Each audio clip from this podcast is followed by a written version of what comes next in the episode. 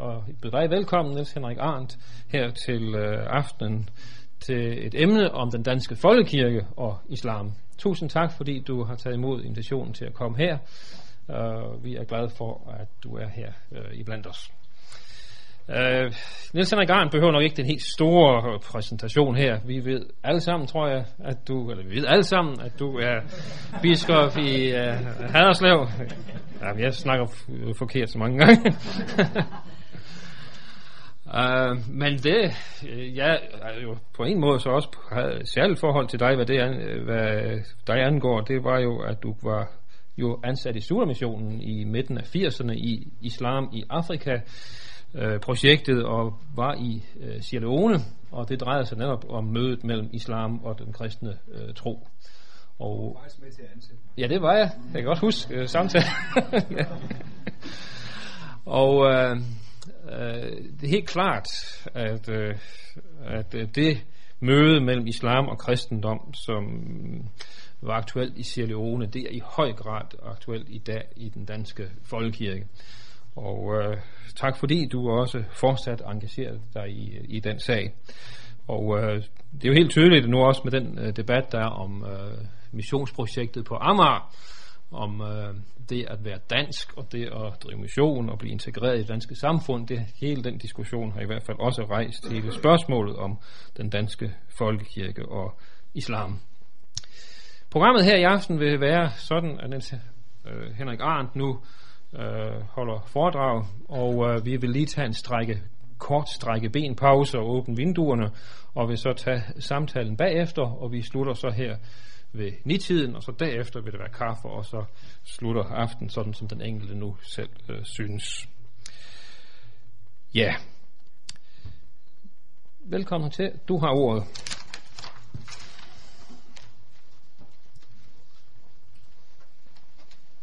Ja. Tak for invitationen, og lad os begynde med en bøn. Himmelske Far, vi takker dig, fordi du har lavet os møde dig selv i din elskede søn, Jesus Kristus. Vi beder dig om, at vi til fulde må forstå og tage til hjerte, hvad det betyder, at du blev menneske. Og vi beder dig om, at du vil gøre os i stand til at give dette budskab videre til dem, der ikke har mødt det endnu, så at saligheds ord i apostlenes spor kan vandre til jorderigs ender. I Jesu navn. Amen. Jeg er blevet bedt om at øh, netop at, hvad skal man sige, holde mig til lidt til den danske kontekst, fordi der jo er andre, der tager sig af spørgsmål mere generelt om kristendom øh, og islam og de teologiske kontroversspørgsmål. Men det er klart, at noget af det vil jeg selvfølgelig alligevel komme ind på, men jeg vil så give det den særlige drejning, at jeg vil tale om, hvilken udfordring disse kontroversspørgsmål stiller den danske folkekirke overfor. Det er, som Peter Legard siger, jo sådan, at, at øh, debatten om islam, folkekirken, det danske raser, det har den jo nu gjort i en del år. Jeg mener selv, som jeg sagde til dig, at kunne datere det til, at det begynder i midten af 80'erne, da vi rejser til Sierra Leone i 1985, der er der ikke en mors sjæl, der interesserer sig for islam, og ude i mine to vestjyske sovne i øh, vest for Holstebro, havde de simpelthen ikke hørt, at der var noget, der hed islam. I hvert fald havde de ikke nogen idé om, hvordan det kunne komme mig ved. Øh, og da vi kom hjem to år efter, så øh, var interessen der, og er jo vokset lige siden. Man kan samtidig spekulere på, om denne rasende debat, øh, eller i denne rasende debat, om der ikke var andre forhold, vi burde ofre lige så meget opmærksomhed. For eksempel vores svigtende fornemmelse for, hvad der er rigtigt eller forkert. Vi har været, der man har været meget optaget af kriminalitet i tilknytning til øh, indvandringen, men hvad med vores egen vores eget øh, syn på, hvad der er rigtigt og forkert. Jeg hørte Københavns politidirektør i går udtrykke stor bekymring over i forhold til danskernes opfattelse af det spørgsmål.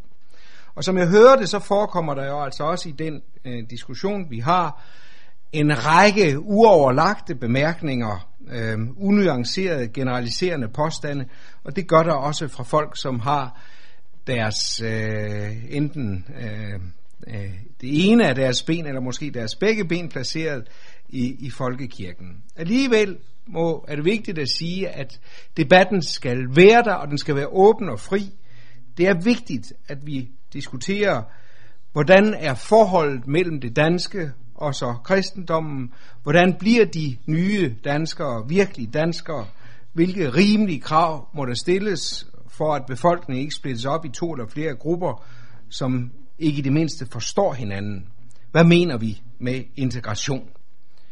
Og hvad kan kirken gøre, eller hvad bør kirken gøre i den forbindelse? Og der vil jeg godt komme med nogle helt generelle indledende bemærkninger om integration, sådan som jeg forstår det. Integration er ikke det samme som den ene gruppes fuldstændige identifikation med den anden. Hvis jeg skal finde et billede for det, så vil jeg snart sammenligne det med en puslespilsbrik, der falder i hak, sådan at den stadig har sit eget udseende, men nu hører sammen med de øvrige brikker på en sådan måde, at den sammen med dem udgør et mere helt billede. Og så er der nogle brikker, der simpelthen ikke kan passes ind, men ofte kan man ved at prøve på en ny måde, dreje dem eller vende dem alligevel, få det til at glide. Hvornår kan man sige, at integrationen er lykkedes, når det drejer sig om de nye indbyggere i Danmark? Jeg lader mig nøjes med at stille det spørgsmål ud fra et trosmæssigt synspunkt. Jeg vil mene, at det er sket, når man kan være til stede i samfundet med en sådan tiltro til ens ret til at være der, og en sådan tillid til, at ens tro også må være der, at man kan acceptere at få sin tro eller anskuelse udfordret. Og så langt er vi øh, ganske afgjort ikke nået endnu. Altså det vil sige, først når de gamle danskere, øh, de gamle danskere som for en stor dels vedkommende øh, betragter sig som kristne, og de nye danskere, som for en stor dels vedkommende ikke er det. Først når de er kommet så vidt, at de virkelig tør udfordre hinanden. Når det ikke bare handler om, at det ene kan være lige så godt som det andet. Først da kan der i trosmæssig forstand være tale om integration. Men det er vi altså ikke. De nye danskere er usikre på, hvorledes de kan praktisere deres religiøse opfattelse i et samfund, hvor de ikke længere tilhører det religiøse flertal, og de gamle danskere, ja, de er altid usikre på, hvor de selv står. For dem er det derfor vanskeligt, dels overhovedet at se i øjnene, at der findes ikke ubetydelige religiøse mindretal, ovenkøbet praktiserende, men dels og jo først og fremmest at gå i clinch med disse mindretal om troen. Ideelt set burde vi kunne nå så vidt, at vi virkelig kommer til at udfordre hinanden på det egentlige. Og det er, om man så må sige, pointen i alt, hvad jeg i øvrigt skal sige. Det er indlysende, eller burde være indlysende, at den kristne tro må have betydning for hverdagen.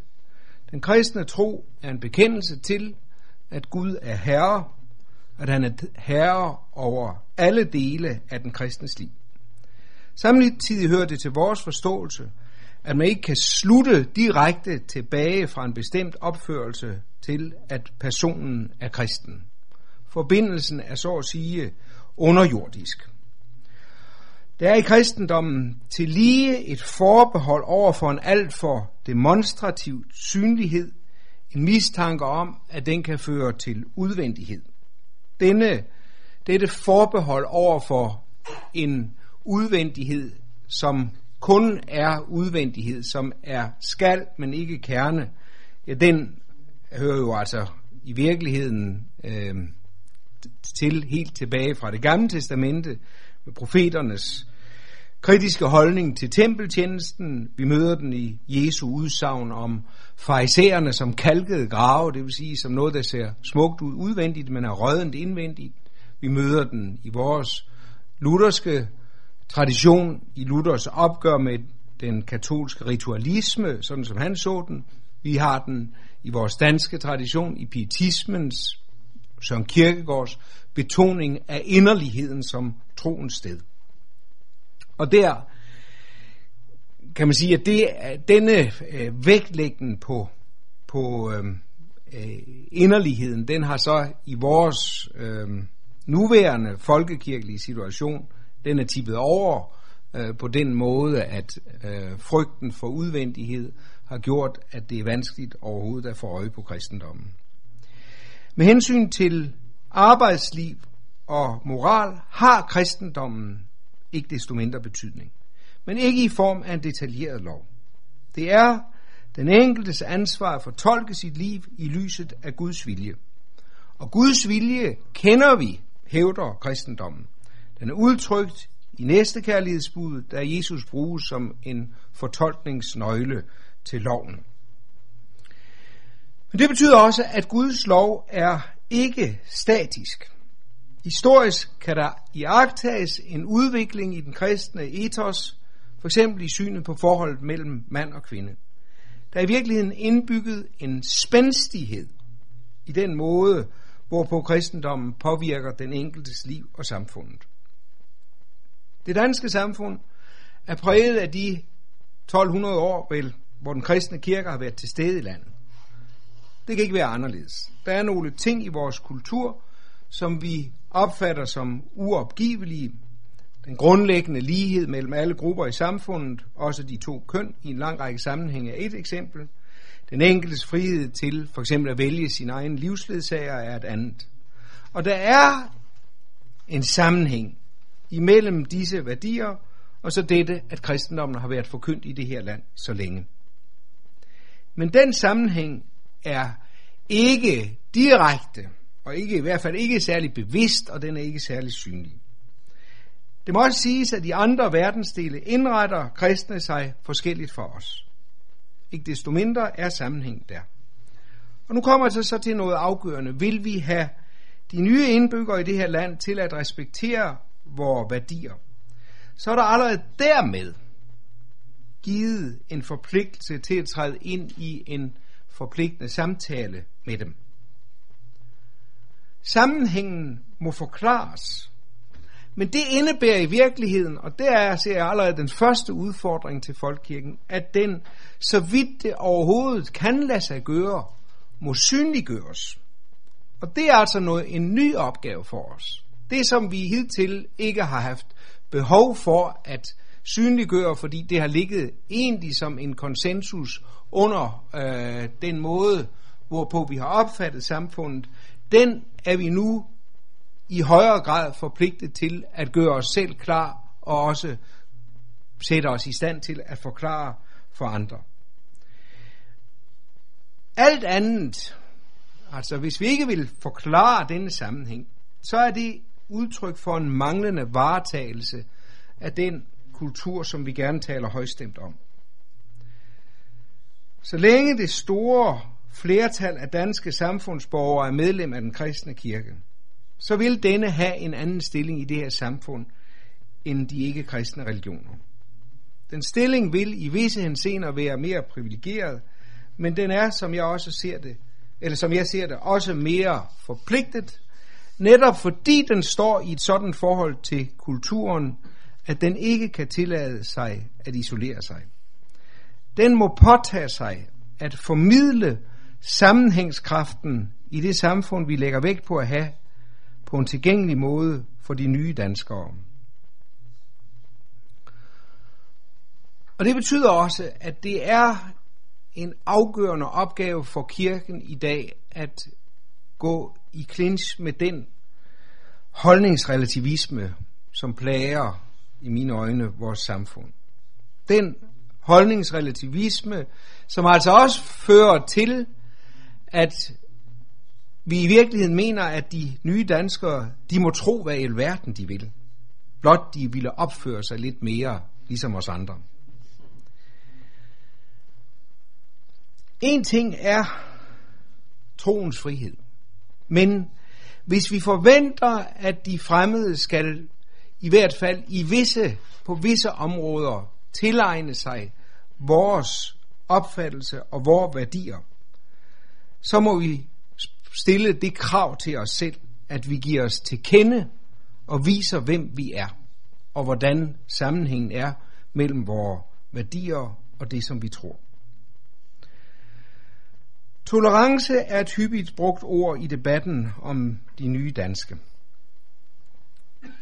Tolerance, hvis man må bruge, vil bruge det ord, må ses i lyset af vores grundlæggende opfattelse af frihed som et umisteligt gode i vores samfund. Er der ikke noget, der begrænser friheden? Jo, det gør den fælles lov. Den hindrer, at friheden bliver misbrugt til at skade det andet menneske. Men den fælles lov, allerede det, at den findes, betyder, at der er en grænse for pluralismen og også for relativismen. Selvom vi er flere livsholdninger under samme tag, må disse alle sammen være bøjet ind under den fælles lov. Og denne må derfor også i konfliktsituationer være overordnet enhver religiøs lov, som den enkelte ved sig forpligtet på. Det betyder ikke, at konfliktsituationer ikke kan opstå. Og det betyder heller ikke, at et menneske ikke kan være stillet i den situation, at det må af samvittighedsgrunde vælge at adlyde Gud mere end mennesker. Så må samfundet idømme sine sanktioner, uanset at man i øvrigt hylder religionsfriheden. Friheden skal gælde, og den skal gælde først og fremmest på det religiøse område, undtagen for så vidt samfundslovene sætter grænser derfor. Religionsfriheden er fastlagt i grundloven, og den er vigtigere på det religiøse område end noget andet sted. Når det gælder et menneskes dybeste forpligtethed, så må det ikke udøves tvang. Her må det alene være den religiøse forpligtelse selv, som den pågældende ikke kan unddrage sig. Der skal ikke gælde andre regler for muslimer, hinduer eller buddhister i det her samfund end for de kristne. Friheden har sin grænse ved den åbenlyse fup, eller der, hvor den begrænser andres religiøse frihed. Pluralismen, der erklærer alting for lige godt, vil jeg derimod bekæmpe så godt jeg kan. Tolerancen må altså ikke forhindre, at der føres en åndskamp om rigtigt og forkert i dette samfund. Men friheden er noget grundlæggende. Vi opfatter den som en umistelig del af vores kultur, og jeg er for mit eget vedkommende jo ikke i tvivl om, at der er en sammenhæng mellem denne betoning af friheden og så evangelisk forkyndelse. Men derfor er også de nye danskers frihed et fælles anliggende og en fælles forpligtelse. Vi må give plads for andre traditioner end dem, vi selv kender til. Og det kan for eksempel dreje sig om, aftag, om i aftaler på arbejdsmarkedet at åbne op for ikke-kristnes ret til at holde fri fra arbejde i forbindelse med deres religiøse fester. Det kan være med hensyn til at hjælpe dem til at få egne begravelsespladser og lignende. Og i mine øjne er det også en opgave for det kristne fællesskab at kæmpe for friheden til at tro, hvad man vil, for mennesker, som ikke er kristne. Og det er det, fordi det i virkeligheden, i mine øjne, er forudsætning for kristen mission. Og det vil jeg så, efter disse sådan lidt øh, indledende bemærkninger om integration og frihed i samfundet, værdierne, så vil vi gå over til at tale om mission.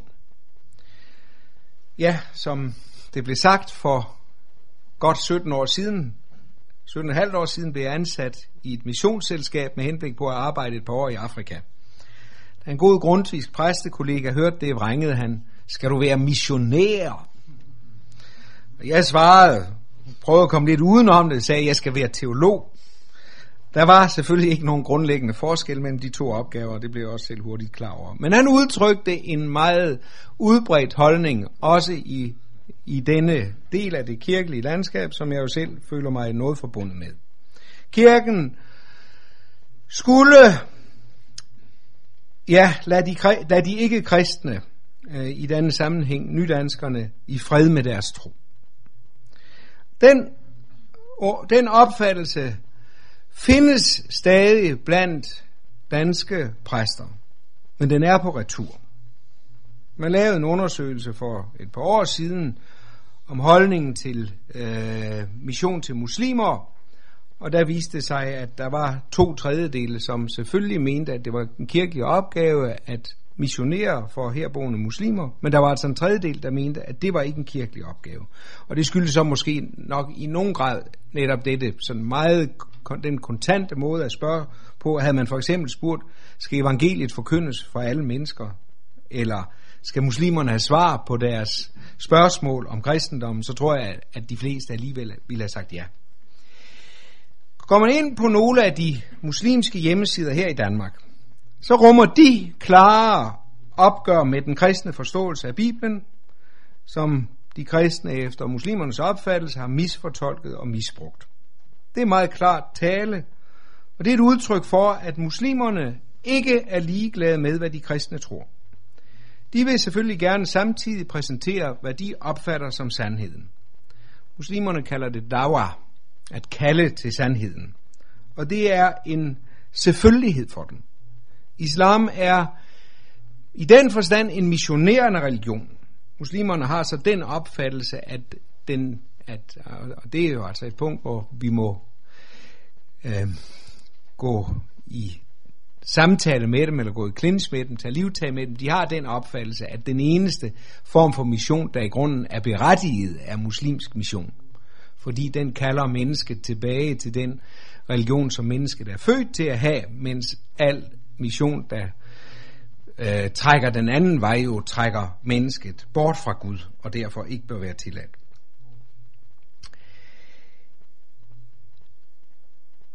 I de sidste års intense debat om muslimerne fremføres fra mange danskers side det synspunkt, at nydanskerne skal tilpasse sig vores skik og brug eller forsvinde, men deres religiøse opfattelse, den skal vi respektere i den forstand, at den skal de lades i fred med.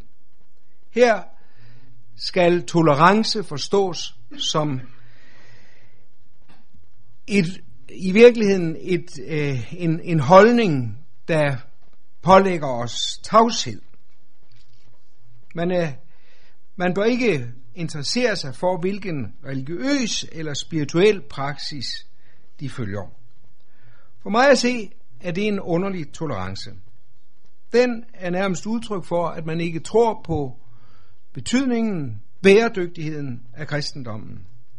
Så lad os endelig ikke komme til at tale om tro, men lad os holde os til slagte metoder og påklædning og det danske socialsystem. Efter min mening består den tolerance, som vi lægger vægt på i vores samfund, den består i, at man ved så meget, hvad man selv står for, at man også kan tåle at blive modsagt. Men også, at man føler sig så meget forpligtet af det, man selv står for, at man ikke vil undlade at sige det, også til den, der tror noget andet. Det handler ikke om at påtvinge en anden ens egen opfattelse, i stedet for at respektere dem som dem, de er. Det er ikke sådan, at det, at de følger en bestemt tro, indebærer, at så er den tro jo god nok for dem, ligesom kristendommen er god nok for os. For en overbevisning er ikke god eller dårlig.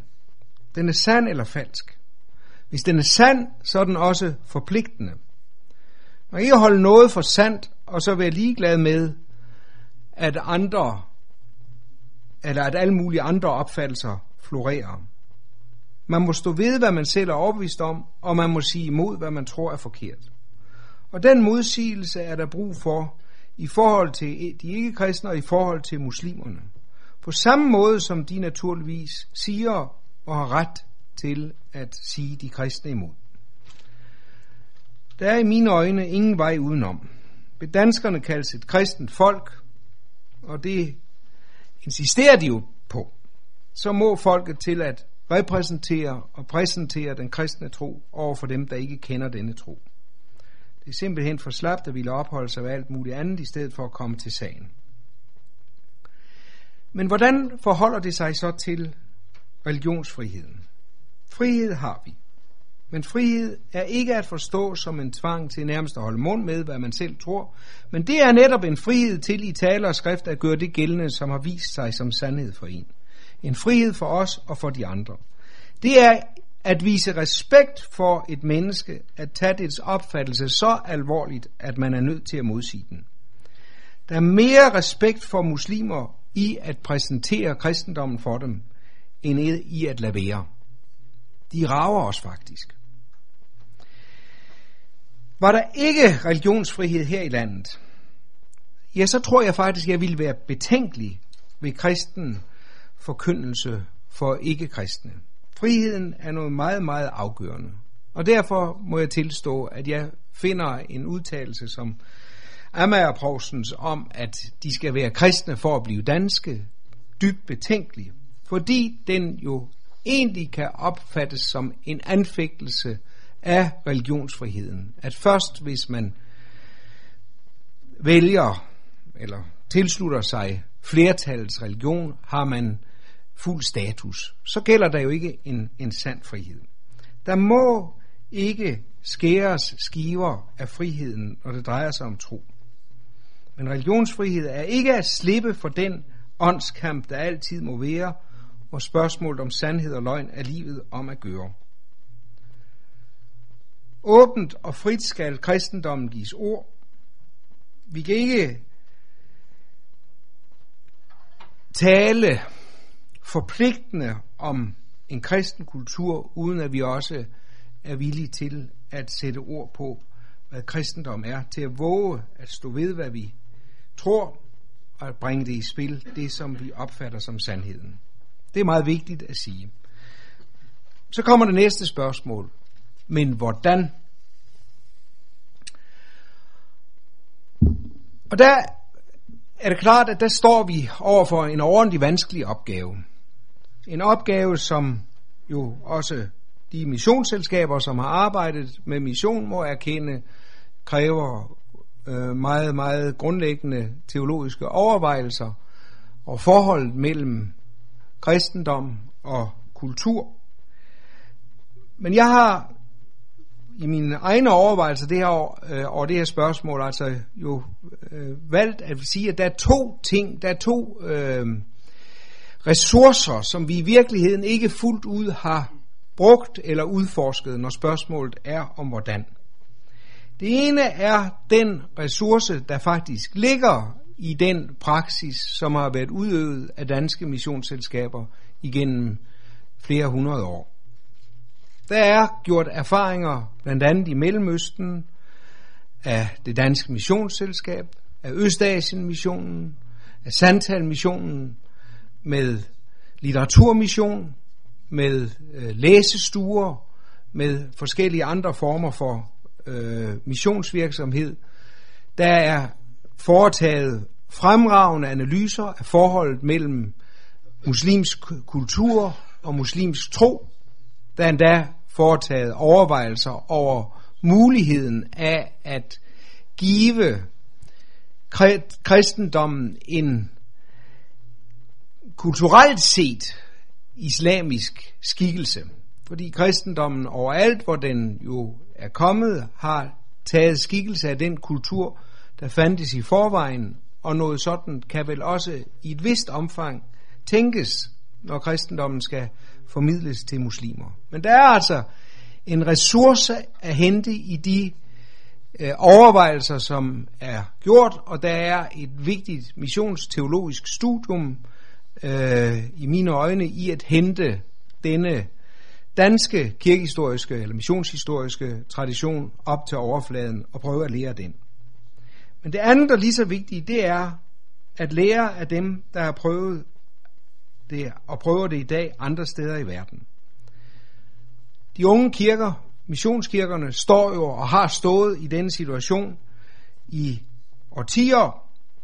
De har blandt andet jo erfaret, at man kan ikke stå på afstand af hinanden, hvis man ønsker at komme i livtag med hinanden. Det er jo sådan set en, en, en logisk ting, ikke? Men den form for dialogmission, som for eksempel er blevet udviklet i de protestantiske kirker i Afrika, og som jeg altså øh, fik lov at arbejde med i, øh, i det projekt, der dengang hed Islam i Afrika-projektet, og i dag hedder projektet for kristne muslimske relationer, det er jo, den, den rummer nogle erfaringer, som vi kunne drage nytte af. Men der ligger også en afgørende ressource hos de nye danskere, som er kommet hertil. En tredjedel af dem kommer med mere eller mindre kristen baggrund. Og det vil sige, at i det tværkulturelle arbejde, som den danske folkekirke endnu kun står ved den allerførste begyndelse af, der ville det måske være en, en meget, meget væsentlig ting, hvis vi inddrog de erfaringer, som disse nye danskere bringer med sig fra de kulturer, hvor de kommer. Der skal tages nogle seje tag i de kommende år.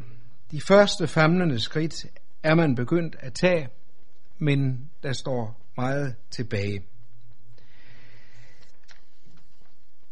I slutningen af 1100-årene sad en engelsk munk og arbejdede på en bog. Han var ærkebiskop af Canterbury. Han var midlertidigt i eksil i Italien, hans fødeland. Det var tiden for det første korstog, der skulle drive muslimerne ud af det hellige land. Og jeg tror, han har haft det i tankerne. For bogen, han skrev, er formet som en dialog mellem en kristen og en person, der stiller de spørgsmål, som dels jøder, men ikke mindst muslimer igennem historien har stillet til kristendommen. Jeg håber, I er i stand til at allerede identificere det pågældende værk. Manden hed Anselm, og bogen hed, han skrev hed Cur Deus Homo. Hvorfor blev, Guds, hvorfor blev Gud menneske? Vi lærer om den, fordi den er grundlæggende i forlæren om forsoningen af Gud ved Jesu offerdød. Men her er det anledningen og formen for bogen, der interesserer mig. Boso, som er skriftets spørgehjørne, han siger i indledningen til skriftet, med hvilken nødvendighed og af hvilke grunde skulle Gud, der dog er almægtig, have påtaget sig den menneskelige naturs lavhed og svaghed for dens genrejsnings skyld.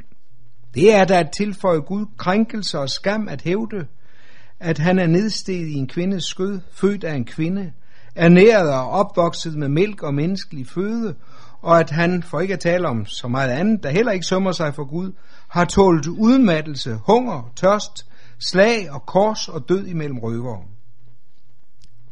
Præcis sådan spørger muslimen. Hvorfor dog? Og så kommer Anselms svar i form af forsoningslæren, fordi mennesket havde brudt Guds gode skabervilje, og nu skulle Guds fred forsones. Anselms svar virker forarveligt på mange, dels fordi man kun kender det i en meget forsimplet skematisk opgave, men selvfølgelig også fordi det taler brutalt ligefremt om menneskets synd. Men den dybeste udfordring fra muslimerne er at kunne give et svar på Bosos spørgsmål. Hvorfor blev Gud menneske? Hvis vi var bedre til at svare dem på dette, og svare dem på en sådan måde, at de virkelig hørte svaret, og ikke tog anstød af den måde, vi formulerede det på, så ville vi måske også være bedre i stand til at give dem svar på tiltale i en lang række andre forhold. Hvorfor mennesket har og må have en sådan frihed i forhold til Gud og i forhold til troen, som tilfældet er i vores samfund. Hvorfor vi ikke tror på teokratiet eller den religiøse politik, jeg betragter den som direkte livsfarlig. Hvorfor loven spiller en anden rolle i vores tro og i vores samfund end i ikke-kristne landet. Svaret på disse spørgsmål, som jo både er teologiske og øh, egentlig også folkeligt udfordrende spørgsmål, har nemlig en sammenhæng med svaret på Bosos spørgsmål. Hvorfor blev Gud menneske? Det er den kristne kirkes opgave i forhold til muslimerne bestandigt at prøve at svare på dette det mest grundlæggende spørgsmål, og svaret vil til syvende og sidst være en ansøgsten for muslimerne, men det svar skal gives. At svare på Bosos spørgsmål, det er at bedrive ordentlig teologi, men det er også mission. Kirken har ikke Jesus og hans budskab for sig selv eller i fred. Det er det, vi skal vende os til at indse i dag. At det til lige er folkeligt særdeles vedkommende er en anden overraskende erkendelse. Det handler om, at vi frimodigt giver os i kast med at samtale om troen der, hvor vi møder det andet menneske, på arbejdspladsen, i børneinstitutionen, i skolen eller hvor det nu kan være. men så også, at vi er ordentligt forberedt, og det vil sige også ordentligt teologisk forberedt på opgaven. Handler det her om konversioner? Ja, det er jo et, et spørgsmål, som er mærkeligt, eller egentlig er irrelevant, fordi ingen bliver jo kristne ved vores anstrengelser alene. Men de bliver det altså heller ikke, hvis der ikke er nogen, der vil åbne munden og svare på spørgsmålene, fortælle, hvad kristendommen handler om. Skulle, vælge, skulle de vælge at forblive, hvad de i forvejen er, skal de naturligvis have lov til det. Så har vi vist dem den respekt at udfordre dem med det kristne budskab, og så skal vi selvfølgelig også vise respekt for deres afgørelse. Vi må i forhold til muslimer kategorisk fastholde den enkeltes ret til at skifte tro og gøre det uden nogen form for sanktioner. Men det er så altså ensbetydende med lige så entydig anerkendelse af de ikke-kristnes fulde ret og frihed til at forblive, hvad de er, også her i Danmark, med hvad det indebærer, og jo alligevel med fulde danske borgerrettigheder. I modsigelsen er vi nødt til at give plads til den anden, ellers giver modsigelsen ingen mening. Lad os lige en gang til overveje Anselms tilgang til konflikten. På et tidspunkt, hvor krigsråbene mod saracenerne tog til at overdøve alt, var han den, der i stedet forsøgte at åbne en teologisk samtale. En samtale, som ikke kredsede om udenværkerne, men gik lige til grundkontroversen. En samtale, som med en svejsisk teologs formulering var en dialog fra den kristne teologis midte. Og han selv var jo øvrigt ikke den eneste. Nikolaus Cusanus, den berømte renaissancefilosof, skrev et vægtigt værk om Koranen som et, en slags forsøg på at vise et alternativ til krigen i forhold til muslimerne. Og faktisk er der også grund til at nævne Martin Luther i den her forbindelse. De fleste kender hans udfald mod tyrkerne, da de belejrede Wien i 1529, men er det også kendt, at han virkede kraftigt for at forsvare, at der i 1543 i Basel blev udsendt en latinsk oversættelse af Koranen. Man kan sige, at det var situationen med muslimsk nærhed, der fremkaldte såvel Anselm som Cusanus' og Luthers reaktioner. Men i så fald må vi i, den, i dag i den danske folkekirke siges at stå i en situation, der kalder på en tilsvarende reaktion. For de ikke-kristne, muslimerne, er rykket tæt på. Ikke bare i den forstand, at informationssamfundet har rykket alle jordens folkeslag tættere på hinanden, men ganske konkret.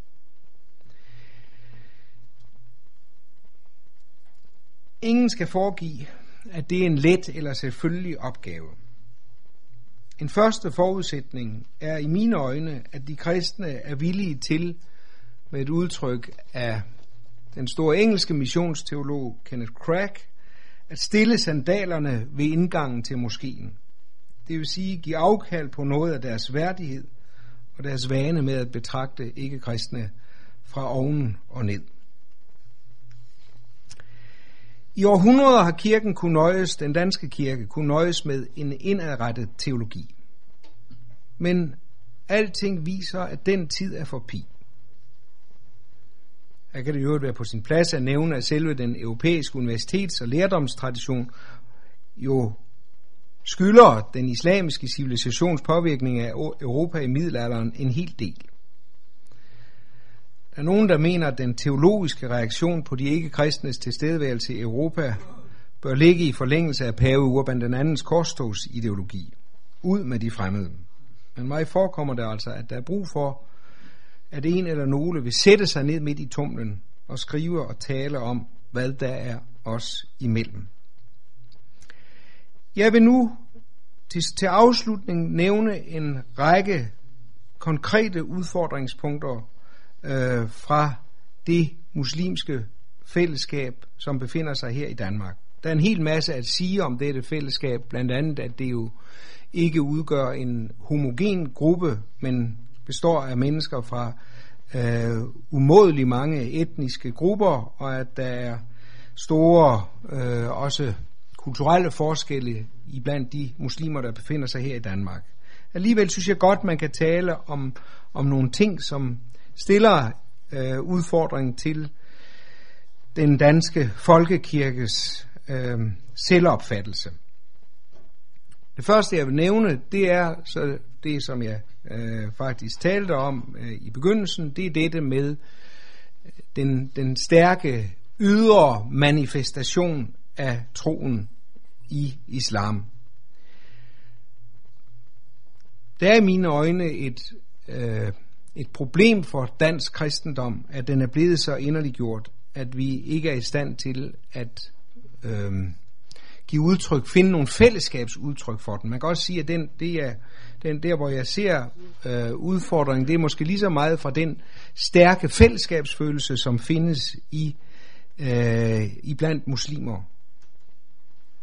Det er klart, at vi har en anden forståelse af individets betydning, end øh, islam har. Ikke desto mindre, så har kristendommen jo også en fællesskabsreligion. Og en, en øh, ritualløs religion, som den danske folkekirkekristendom er på vej til at udvikle sig til, det bliver jo også en umådelig individualiseret form for kristendom. Hvor, hvordan finder vi og, eller genfinder en autentisk kristen praksis? En anden ting, som, hvor jeg også synes, at, at øh, den øh, muslimske tilstedeværelse kaster os tilbage i nogle overvejelser, det er hele spørgsmålet om religionens tilstedeværelse i det offentlige rum. Den mest omtalte mediebegivenhed, kirkeligt set sidste år, det var jo Moses Hansens optræden på Nørrebro. Øhm, Moses Hansen, han tog virkelig det offentlige rum i besiddelse, kan man roligt sige. Også med en bevidsthed om om medierne. Det var ikke til at tage fejl af, at når han kom ud fra faderhuset, at så kastede han et blik rundt for at se, hvor kameraerne befandt sig. Men når medierne jo i den grad fulgte den begivenhed til, til dørs, hvad skyldtes det så? Det skyldtes jo blandt andet, at han er, eller har været temmelig alene om dette. At vi andre også fordi vi har betragtet det som et udtryk for dårlig smag, rent udsagt, har holdt os tilbage. Og det betyder, at kristendommen i virkeligheden er fraværende også i den folkelige samtale om etiske spørgsmål, om politiske spørgsmål. Jeg mener, at vi på mange måder er stillet jo egentlig i den samme situation som, som Paulus, der gik direkte op på, på øh, torvene i antikens storbyer for at øh, tale om evangeliet. At vi på en eller anden måde må genoverveje, hvorledes kristendommen kan komme til syne og til ord i det offentlige rum. Og det er, jeg, jeg, jeg kender jo udmærket alle de, øh, hvad skal man sige, de overvejelser, der har ført til en tilbagetrækning fra det offentlige rum, blufærdigheden, øh, respekten for de, dem, øh, der ikke deler denne tro, vigtigheden af, at, at, at, øh, at øh, hvad skal man sige, at respekten omkring øh, Øh, troens personlige karakter bliver bevaret osv. Ikke desto mindre, så, så mener jeg altså, at det er, det er en, et øh, problem i dag. Det sidste, øh, den sidste overvejelse, jeg vil nævne, det er øh, så en overvejelse helt øh, aktuel, når jeg nu her jo har forhåbentlig gjort det temmelig klart, at jeg synes, at den afgørende opgave for den danske folkekirke i forhold til muslimerne, det er altså en, en, øh, en, den opgave at præsentere og repræsentere evangeliet i forhold til, øh, til muslimerne. Det er så selvfølgelig spørgsmålet, kan denne missionsopgave, kan den øh, kan den, kaster den ikke nogen overvejelser af sig med hensyn til forholdet mellem stat og kirke.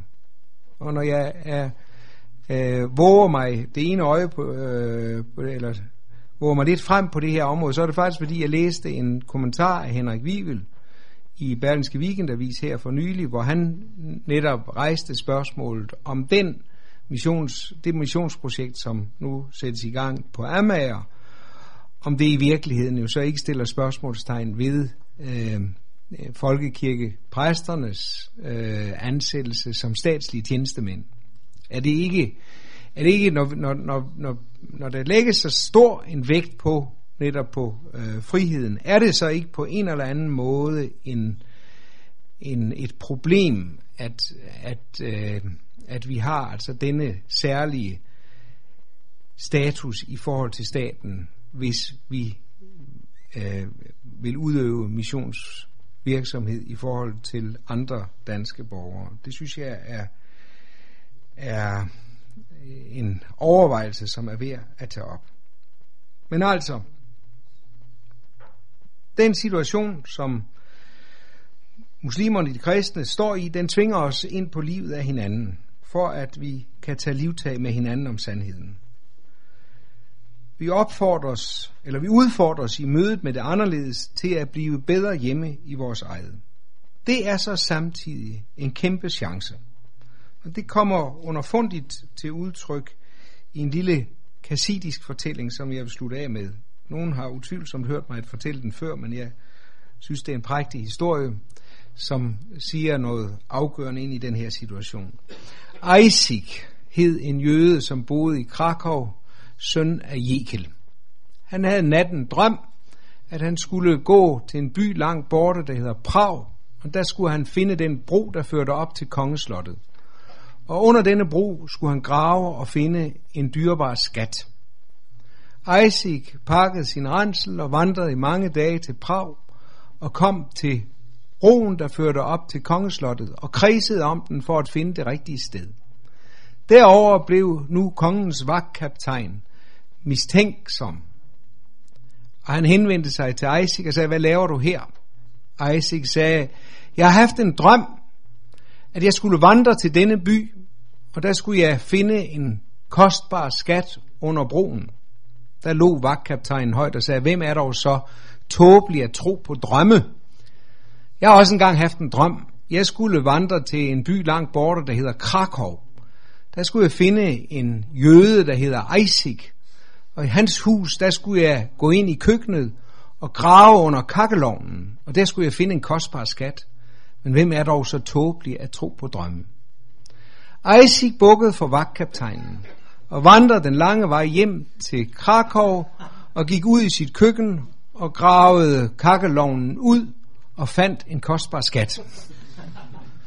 Sådan en lille underfundig kassidisk historie, det er Martin Buber, der har fortalt den. Og hvad siger den i relation til den her? Den siger, at for at opdage den skat, man har derhjemme, er det nødvendigt i den her sammenhæng i overført betydning at bevæge sig hjemmefra. At bevæge sig så langt ud, øh, at man møder det fremmede. Og der lærer man måske, hvad det er, der er umisteligt ved det, man selv har. I kristendommen, i kristendommens sandhed, hvordan erkender vi til fulde den skat, som ligger i svaret på spørgsmålet, Bosos spørgsmål, hvorfor Gud blev menneske, ja det erkender vi måske ved at prøve på det, at svare på det spørgsmål, som muslimerne stiller til os. Tak for jeres opmærksomhed.